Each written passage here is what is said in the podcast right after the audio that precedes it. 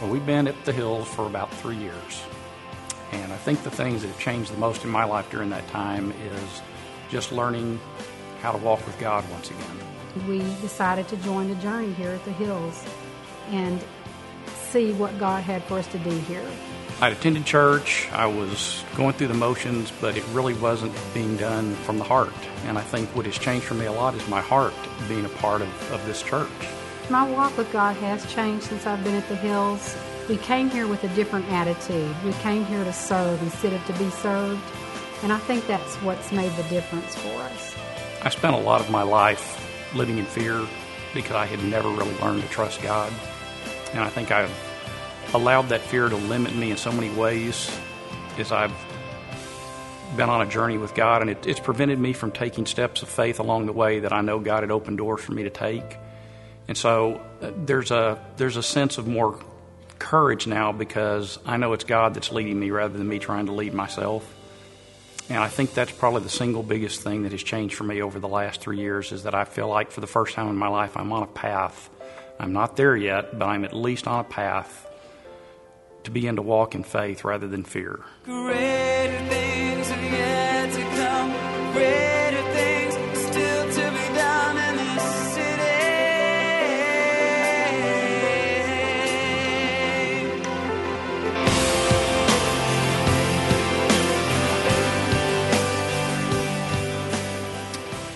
Well, I want to extend my greetings to all of you that are here. I want to extend my greetings to the many people who are around the world uh, watching this service right now on the internet. And I want to extend my greetings to those of you who are watching uh, as a part of our West Side campus on the screen. And uh, I'm glad that all of you have the opportunity to hear what we're going to share tonight because, as Chris mentioned, we haven't pulled any punches, we haven't tried to hide anything. We have great things to do here, and it's going to take a great amount of money. And so we're having a campaign, our first in over 10 years. We need $10 million to plant churches, to start a new satellite campus, to uh, remodel this auditorium, to put new missionaries on the field. Uh, this is an over 50 year old church, and we're just getting better all the time. And we want you to join us on this journey. I should say that uh, November 13th and 14th is the big day when we're going to ask you to make your commitment. Uh, and not everyone can give all they want to give on that day. So, for a year after, if you want to make a pledge, you can do that too. But we are, we believe, positioned to enter in the most fruitful time in the history of this church. We're like the children of Israel under Joshua right there on the border of the land of Canaan. I want you to open your Bibles to Joshua chapter 1, please. We'll be there in a moment. I heard a story of a Sunday school teacher who had the habit every week of giving her children candy that she brought and kept in a big bowl in a cabinet there in her Bible classroom. And the kids enjoyed the candy. Well, a couple of the boys snuck into her classroom early one Sunday because they were going to go get some candy without asking permission. She came in and she caught them. They had pulled that bowl down. They were helping themselves to candy that they weren't supposed to have.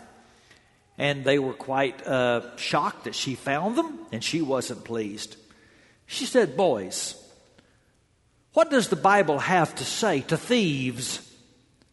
And one boy thought a second and said, Today thou shalt be with me in paradise. Probably a poor application of Scripture, but at least he was memorizing it. Well, I don't have to tell you that God isn't pleased when his children take what is not theirs to have. Maybe I do need to tell you that neither is God pleased when his children do not take what is theirs to have. I believe God wants us to have the courage to enter into and to enjoy a give and take relationship with Him. And I say courage. It's going to require courage, as we're going to see in a moment, because only braver believers receive greater things. So, you remember that last week we saw how Moses led the generation that crossed the Red Sea right up to the border of Canaan, and they gave in to fear. And their timidity caused them to lose the blessing promised. And the saddest verse of Moses' life was Then we turned back and headed to the desert. And so an entire generation did nothing but wait for funerals. And now they're all dead and buried. And their children have now been brought by Joshua to the same place their parents had been. And let's read now chapter 1, verse 1 through verse 5. After the death of Moses, the servant of the Lord, the Lord said to Joshua, son of Nun, Moses' aide, Moses, my servant, is dead. Now then, you and all of these people get ready to cross the Jordan River into the land I'm about to give to them, to the Israelites. I, please notice this verse, I will give you every place where you set your foot, as I promised Moses. Your territory will extend, notice how large it is, from the desert to Lebanon and from the great river, the Euphrates, all the Hittite country, to the great sea on the west. No one will be able to stand up against you all the days of your life, as I was with Moses, so I will be with you. I will never leave you nor forsake you. You see, what God is calling Joshua to summon the courage to do is take a land. Now, that word land is going to appear 87 times in the book of Joshua.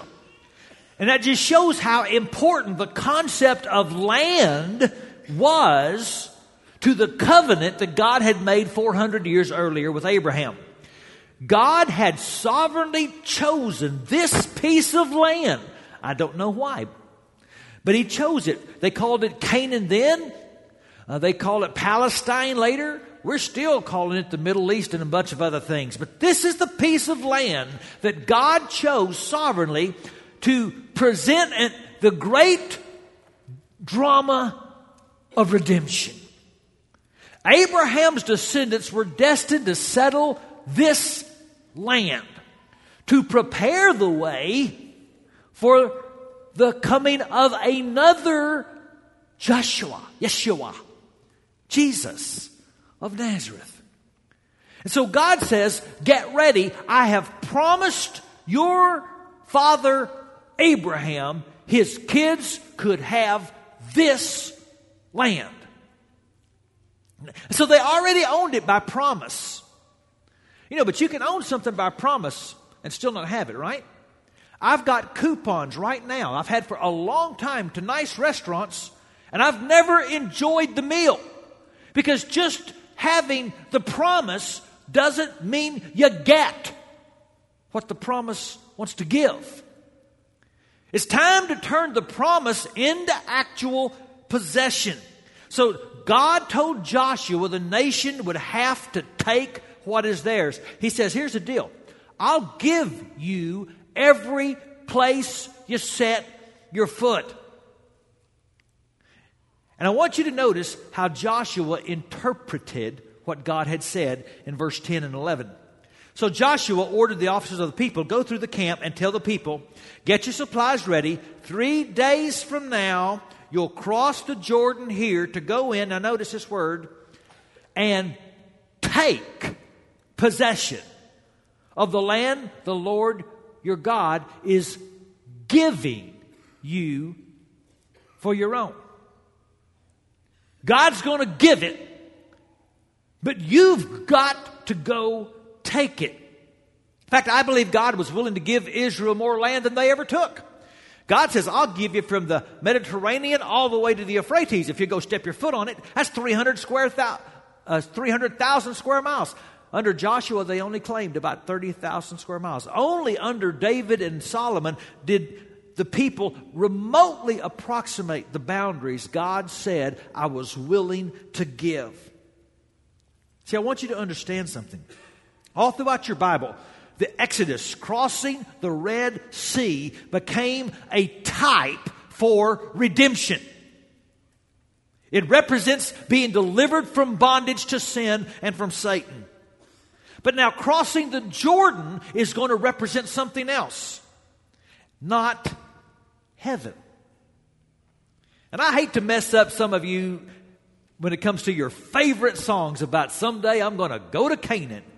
But Canaan in the Bible doesn't stand for heaven. It stands for claiming your inheritance. You see, they're going to go into Canaan and there's going to be war. There's not going to be any war in heaven. There's going to be struggle. There's going to be conflict. There's going to be sin. There's even going to be defeat. None of these things are going to be in heaven. Canaan doesn't represent heaven. Canaan is the type for the victorious life that God wants His children and His church to enjoy right now. You see, life in Christ is not this once for all triumph. Now, redemption is once for all. When you put faith in Christ, when you enter into His life, His death, His resurrection, once for all, you're saved. But you still got to go into Canaan. You still got to step into this life of daily struggle as you have these series of victories claiming everything you got a right to possess. And here's the deal. Let's face it, there's a lot of Christians and there's a lot of churches that are not possessing their full blessing. They've been redeemed. But they're still wandering in the wilderness, not entering into the kind of life God wants them to have. Uh, the book of Ephesians is, in my judgment, the New Testament equivalent of the book of Joshua. They're teaching the same thing. Look at how Ephesians starts, chapter 1, verse 3. Now, praise be to the God and Father of our Lord Jesus Christ, who's blessed us in the heavenly realms with every spiritual blessing in Christ. Now, I just want to ask do you get the sense that most Christians and most churches are living possessing every spiritual blessing God wants them to have? That every spiritual blessing in Christ, the joy, the confidence, the hope, the spiritual giftedness, the insight and revelation from God, do you get the sense that that's how we're living? Or are we still on the wrong side of the river? You see, a generation earlier, God led a nation to this point and said, There's your inheritance. Go claim it. And they were afraid. And I believe God's still looking for that generation. I believe that's one of the ongoing messages of the book of Joshua. Are we going to be a generation with the courage to move into the land that God wants to give that our enemy has illegitimately occupied as his own. And so, you see, it's not just a book about how you take a land, it's a book about how you take a stand. Because you cannot drift into God's inheritance. You got to take it from those who don't want you to have it. Because when the kids come back 40 years later and they stand in the same spot their parents stood, the land is still occupied. The people are still big and they're not packing their bags. They got no intention to leave. In other words, you got the same exact situation their parents had to deal with. You see, Israel was going to have to fight for their inheritance. And so are we. Look at the end of the book of Ephesians. Where's every spiritual blessing we're supposed to have in the heavenly realms, right? Finally, be strong in the Lord and his mighty power. And put on the full armor of God so that you can take your stand against the devil's schemes. For our struggle is not against flesh and blood, but against rulers, against authorities, against the powers of this dark world, and against the spiritual forces of evil where? In the heavenly realms? I thought that's where my blessings were. Hey, guess what? Satan is still guarding the inheritance God wants to give his kids. Everything God wants you to have in Christ Jesus, everything God wants to bless this church with in Christ Jesus, the enemy is going to try to intimidate us into not claiming. And too many Christians and too many churches live on the east side of the river. We allow the enemy to tell us how much in Christ Jesus we can have. And that stops with us. We want this city. We want Africa. We want Chile. We want the world. And we're not going to let the enemy tell us how much we can take. Near the end of World War II, in the Manchurian prison camp, there was an Allied general, General Wainwright. He'd been captured by the Japanese. He'd been there for some time. They said he was a broken, helpless, starving man. And then the Japanese surrendered, and a colonel was dispatched to tell General Wainwright he was now in charge at camp. He went back to his barracks, and a couple of his former captors and guards began to try to belittle and berate him again. They say the general stood up strong with a countenance he had not shown before, and he said, No, I'm in charge now.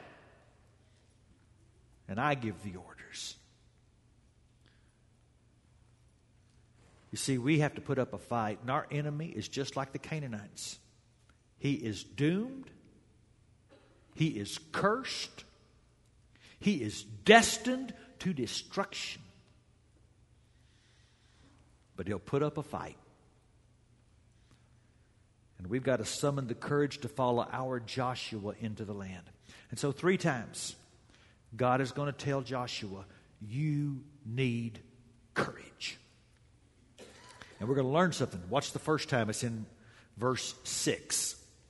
Be strong and courageous, because you will lead these people to inherit the land I swore to their forefathers to give them.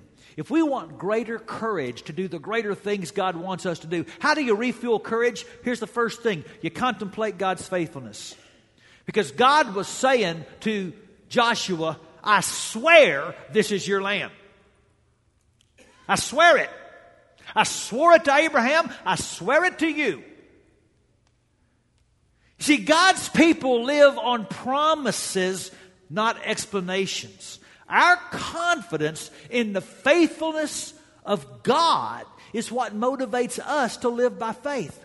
When we think about the bold things it's going to take for us to accomplish our vision, the sacrifice of money and time and commitment, what causes us to step out in faith is the memory of how faithful God is.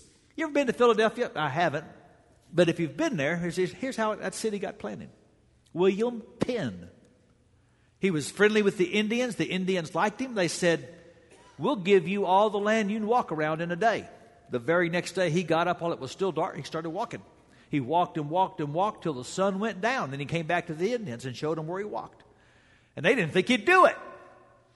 But they kept their word and they gave him the land. That's the city of Philadelphia. You see, he took them at their word. And that's what God is saying to Joshua. Take me at my word. I swear it. You can have the land. You get to the end of the book of Joshua, chapter 1, 21, you read these words. So the Lord gave Israel all the land he'd sworn to give their forefathers, he'd sworn it, and they took possession of it and settled there. The Lord gave them rest on every side, just as He'd sworn to the forefathers. Not one of their enemies withstood them. The Lord handed all the enemies over to them. Not one of all Lord's good promises to the house of Israel failed. Every one was fulfilled. So, how do you fill a courage tank? Well, you just you contemplate how faithful God is. He promises to give what we in faith will take. But you can't take it by faith if you can't claim it if you can't name it. So notice the second thing that God says to Joshua about courage and in verse 7 and in verse 8. Be strong and very courageous. Be careful to obey all the law my servant Moses gave you. Do not turn it from the light or to the left, that you may be successful wherever you go. Do not let this book of the law depart from your mouth. You meditate on it day and night so that you may be careful to do everything written in it, and then you'll be prosperous and successful. Okay, something happened that's never happened to me before. Last Sunday night, I was in Abilene. I got to have the honor of being the keynote speaker at their annual lectureship. There's a huge crowd of several thousand people waiting in the Coliseum. Several of us are gathered before we take the stage. The guy who's going to do the announcements, the man who's going to lead some singing, a man who's going to say a prayer. And they had asked a young theater student to read scripture that I was going to preach from. So it's almost time to walk up there and go. And the young student, he runs up and he says, I can't read scripture. And, and the director said, Why not? He said, My phone's dead.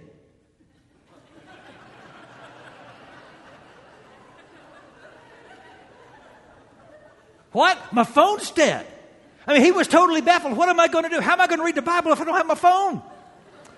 So I said, Would, would a Bible work?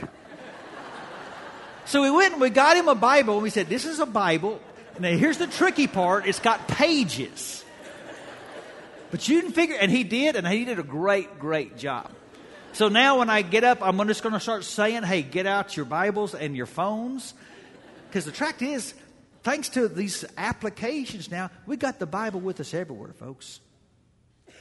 There's no reason for us not just day and night, like Joshua, to be in the Word. Because I don't believe you can be significant for God if you're ignorant of His Word.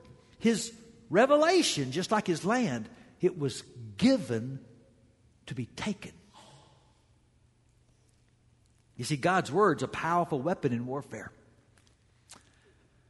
An Army officer says that back in the late 50s, he was teaching artillery training at Fort Sill, and he said it was a tough job because the soldiers wouldn't listen to him. They'd fall asleep in lecture, they wouldn't take notes. They sent him back seven years later to teach the same class. He said they took copious notes, they paid attention, they asked questions. What was the difference? The Vietnam War. It's amazing when you know you're in war how much you want to learn. That's our problem. We're not convinced that an enemy is trying to keep us from our land and our blessing. If we were, we'd be in the Word more. Instead, what we do now is we come and we sit in church buildings and we, we tell someone to feed us. And that's about all the Word most of us get. You ever been to Yellowstone? They'll give you this sheet of paper when you come in, it'll say in big letters, Do not feed the bears. What's one of the first things you see when you drive through Yellowstone? People feeding the bears. And here's what you don't see every winter the bodies of dead bears they have to haul off who have forgotten how to feed themselves because they depend on other people to do it for them. It's very interesting to me in the book of Numbers God has Moses kind of commission Joshua in front of all the people, and God says, Now here's the deal. You tell Joshua, when he wants to inquire of me, you tell him to go stand before that priest. And, and, and I will give him special revelation of my will. Now, even though that's true, isn't it interesting? He gets to the border, and you know what God says? You better be in my book every day. Even though he had the ability to receive special revelation, God says, I still want you in my book. I still want you reading my law. I want you meditating on it day and night. And so, as we prepare for this campaign, I've told you all along the goal is not that you be a bigger donor, the goal is that you become a better disciple. We got to get in the book to have the courage to do what God wants us to do in this city and around the world, we've got to be in the book. You cannot just depend on me or someone else to feed you. So, one of the things we're going to do, in fact, I'm going to ask if you passed out communion, would you go to the tables right now? Do something for me. I want you to pick up and give to every adult and teen a copy of this. We've prepared this 40 day prayer guide for you. Chris Hatchett and his team put it together, and at the front, Chris has put three large sections of Scripture we want you to read and live in. It's going to start next Sunday, and every day for 40 days, we want you to be in the Word and we want you to pray. I want everyone to get a copy, every single person, because we want every person writing down their own observations in their prayer journal. By the way, we also have something for your children that Chris will tell you about in a moment. And then there's something else we're going to be doing. In the month of October, we want to get you back in small groups, and we're going to have small groups discuss my teaching, and I have prepared uh, questions for your small groups. And in every week, I've picked scriptures I want you to dig into and share and meditate on and discuss with each other. We are going to have an intense season of feeding on God's Word. And here's what's going to happen this is important. I believe the more you get in the Word and listen to God, the more you will start to see God in your daily life. And that's the last thing that gives you courage. Look at verse 9. God says, Have I not commanded you? Be strong and courageous. Do not be terrified. Do not be discouraged, for the Lord your God will be with you wherever you go. And I'll tell you what will fill your courage tank it's to anticipate God's presence. God is not a casual observer of the attempts of his children to claim their inheritance. He's a constant enabler. Didn't Jesus promise us this? Didn't he say, I want you to grow followers of me all over the world, and I will be with you wherever you go? And I think nothing fills a courage tank like expecting God to show up. It's the difference between staying on one side of the river and talking about the past and crossing the river to create a new future. Do you remember what Chris Travis said last week as he and his wife prepared to plant a church in Manhattan? We believe we can take a land filled with giants because God is there. And He's going to be with us. I want you to meet two other couples who have the same conviction for a different part of the world. So I'm going to ask them to come up right now. You're going to meet Wes and Ellen Shutt and Reed and Meriden overall. And I hope some of you who've been here some years recognize right away Ellen and Meriden because Ellen was Ellen Brooks and Meriden used to be Meriden Layfield, and Ellen and Meriden grew up here in our church. They're leaving. We're going to help them go to Concepcion, Chile. It's a part of the harvest contribution and the Greater Things campaign. I just wanted you to meet them real quick. I'm going to ask first, Ellen. Um, Tell us a little bit about how growing up here helped you have a heart for mission and for the world. I was so blessed to grow up here at this church and be exposed to missions from an early age. Um, with many of you, uh, you taught me what it means to serve. I was able to serve alongside my family and other adults like Cindy Scrimpture and Chris Hatchett and the McNeeses in places like Honduras and Mexico. And these experiences just captured my heart and um, made me realize that long term missions was something that might be in my future. This church also exposed me to the wonderful ministry of Let's Start Talking, um, headed by Mark and Sherylyn Woodward. And many of you supported me on a campaign that I took with them where God changed me and um, began revealing that I was to serve Him in long term missions. I just want to say thank you so much for these awesome opportunities and experiences, and it thrills me to know that um, this church will continue to be a part of my life and missions. Yeah, talk about that for just a second, Mary. What does it mean to you that when you're down there in Chile, the church you were you grew up in is going to be a part of that work? Well, it is truly um, a privilege. You know, as future missionaries, we understand how essential it is that our supporting congregation not just acknowledge the Holy Spirit, but trust the Spirit and trust its leading. And I know that's what we're getting because I grew up here and I witnessed it firsthand since I was a child. and so now to be able to witness it again with y'all's willingness to send us to proclaim Jesus Christ and his name in a foreign land, not because you trust in our ability, but because you trust in God's, is truly it's humbling and it's rewarding. And we just can't wait for the day when you all get to meet Chilean souls that you impacted because you had faith to believe in a vision that changed eternity for them. So thank you. Amen. Well, Wes, uh, I've been to Santiago, and I'm sure a lot of us have heard of Santiago. Maybe we haven't heard of a city called Concepcion, except maybe recently because of the earthquake there. Tell us a little bit about uh, your burden, your vision for that city, where you're going. We have many burdens for Concepcion. Uh, close to our heart, though, is the earthquake that occurred on February 27th, one of the most a- massive earthquakes on record, an 8.8 magnitude earthquake, uh, shook the city. And in the suburb of uh, Talcahuano alone, 80% of the inhabitants there were left homeless. Um, another burden that we, that we feel and think about frequently is that so many of the Chileans uh, that, that we know and are yet to know are experiencing loneliness and a lack of community. And uh, this was evident in a recent survey that we, we administered while on a, on a trip there to Chile when uh, a college age student responded to the question, Who do you turn to during difficult times when you're in need of comfort? And he said in Spanish, A nadie, which is to no one. And this is a very common reaction to a question like that in Chile. We're excited to be but jars of clay carrying the treasure of Jesus Christ to Chile. And we hope that vibrant communities of faith will one day be seen in Concepcion that reflect God's image through discipleship and love. Amen.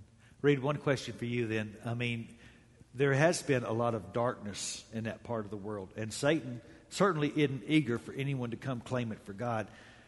But have you seen God working in advance? How do you? Why make? What makes you think you can take this land? Yeah, um, um, there are many ways that we see that God is already working in Concepcion, but one way in, in specific is on, the, on a trip that we just took there. The four of us got invited into the home of a, a Chilean doctor, and he was able to let us know more about the city, uh, give us all kinds of good information about the people there, and we were also able to share with them a lot of our hopes and dreams for the city.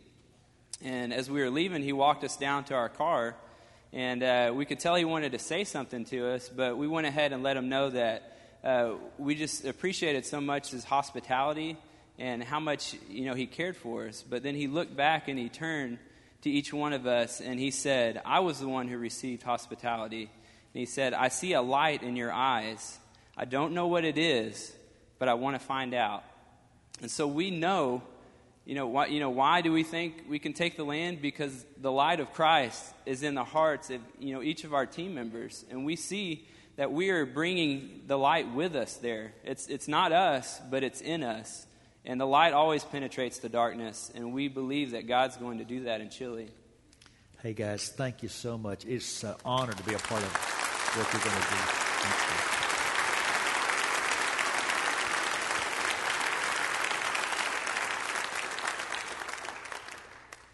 I want to commend to you a great, great piece of literature. It's called Winnie the Pooh. And I'm serious, great literature. And uh, there's a great scene where Pooh and Piglet are taking an evening walk uh, in silence for a long period of time, like only friends can enjoy with each other. When finally Piglet turns to Pooh and, and, and says, uh, Pooh, when you wake up in the morning, what's the first thing you say to yourself? And Pooh says, What's for breakfast? And then he says, And when you wake up in the morning, Piglet, what do you say? And Piglet says, I say, I wonder what exciting thing is going to happen today. I love that. You see, I don't believe we take God to West Fort Worth. I don't believe we take God to Uganda, and I don't believe we take God to Chile. I believe God's already there. I believe God is working in advance, waiting for his people to come claim what he's eager to give. See, I think that's what caused the people then to start marching toward this swollen river a few days later. I mean, that river's at flood stage. And God says, go walk over to that other side. And they start walking. And they put their feet in the water and it stops. Now, here's the thing for that river to stop, that means upstream, God was already working. God was already doing his thing, preparing for his people to come into the land. And you know what they did? They took 12 big old rocks out of that stream and they made a memorial. And they said, This way, when our kids ask, we can say, This is the day we went and took the land. We don't want just to impact our day, we want to impact the next generation. That's my prayer that that's what's going to happen. So forgive the pun, but here's what I hope we become I hope we become bolder believers.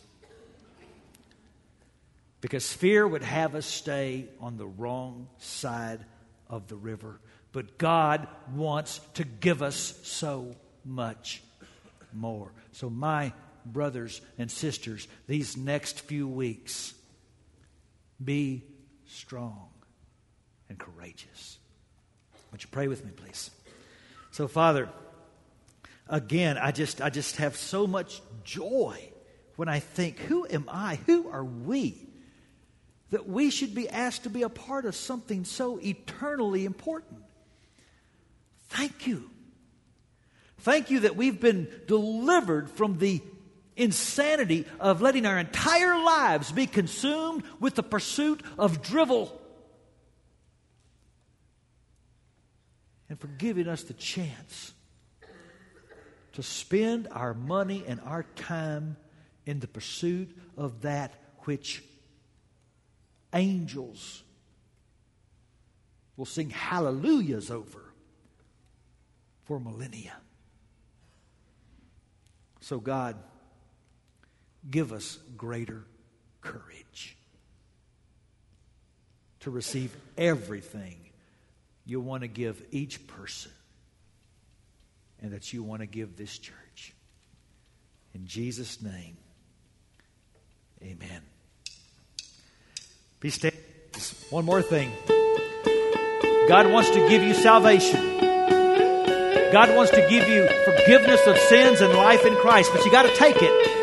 You got to, by faith, come and call Jesus Lord. If you haven't done it, do it right now.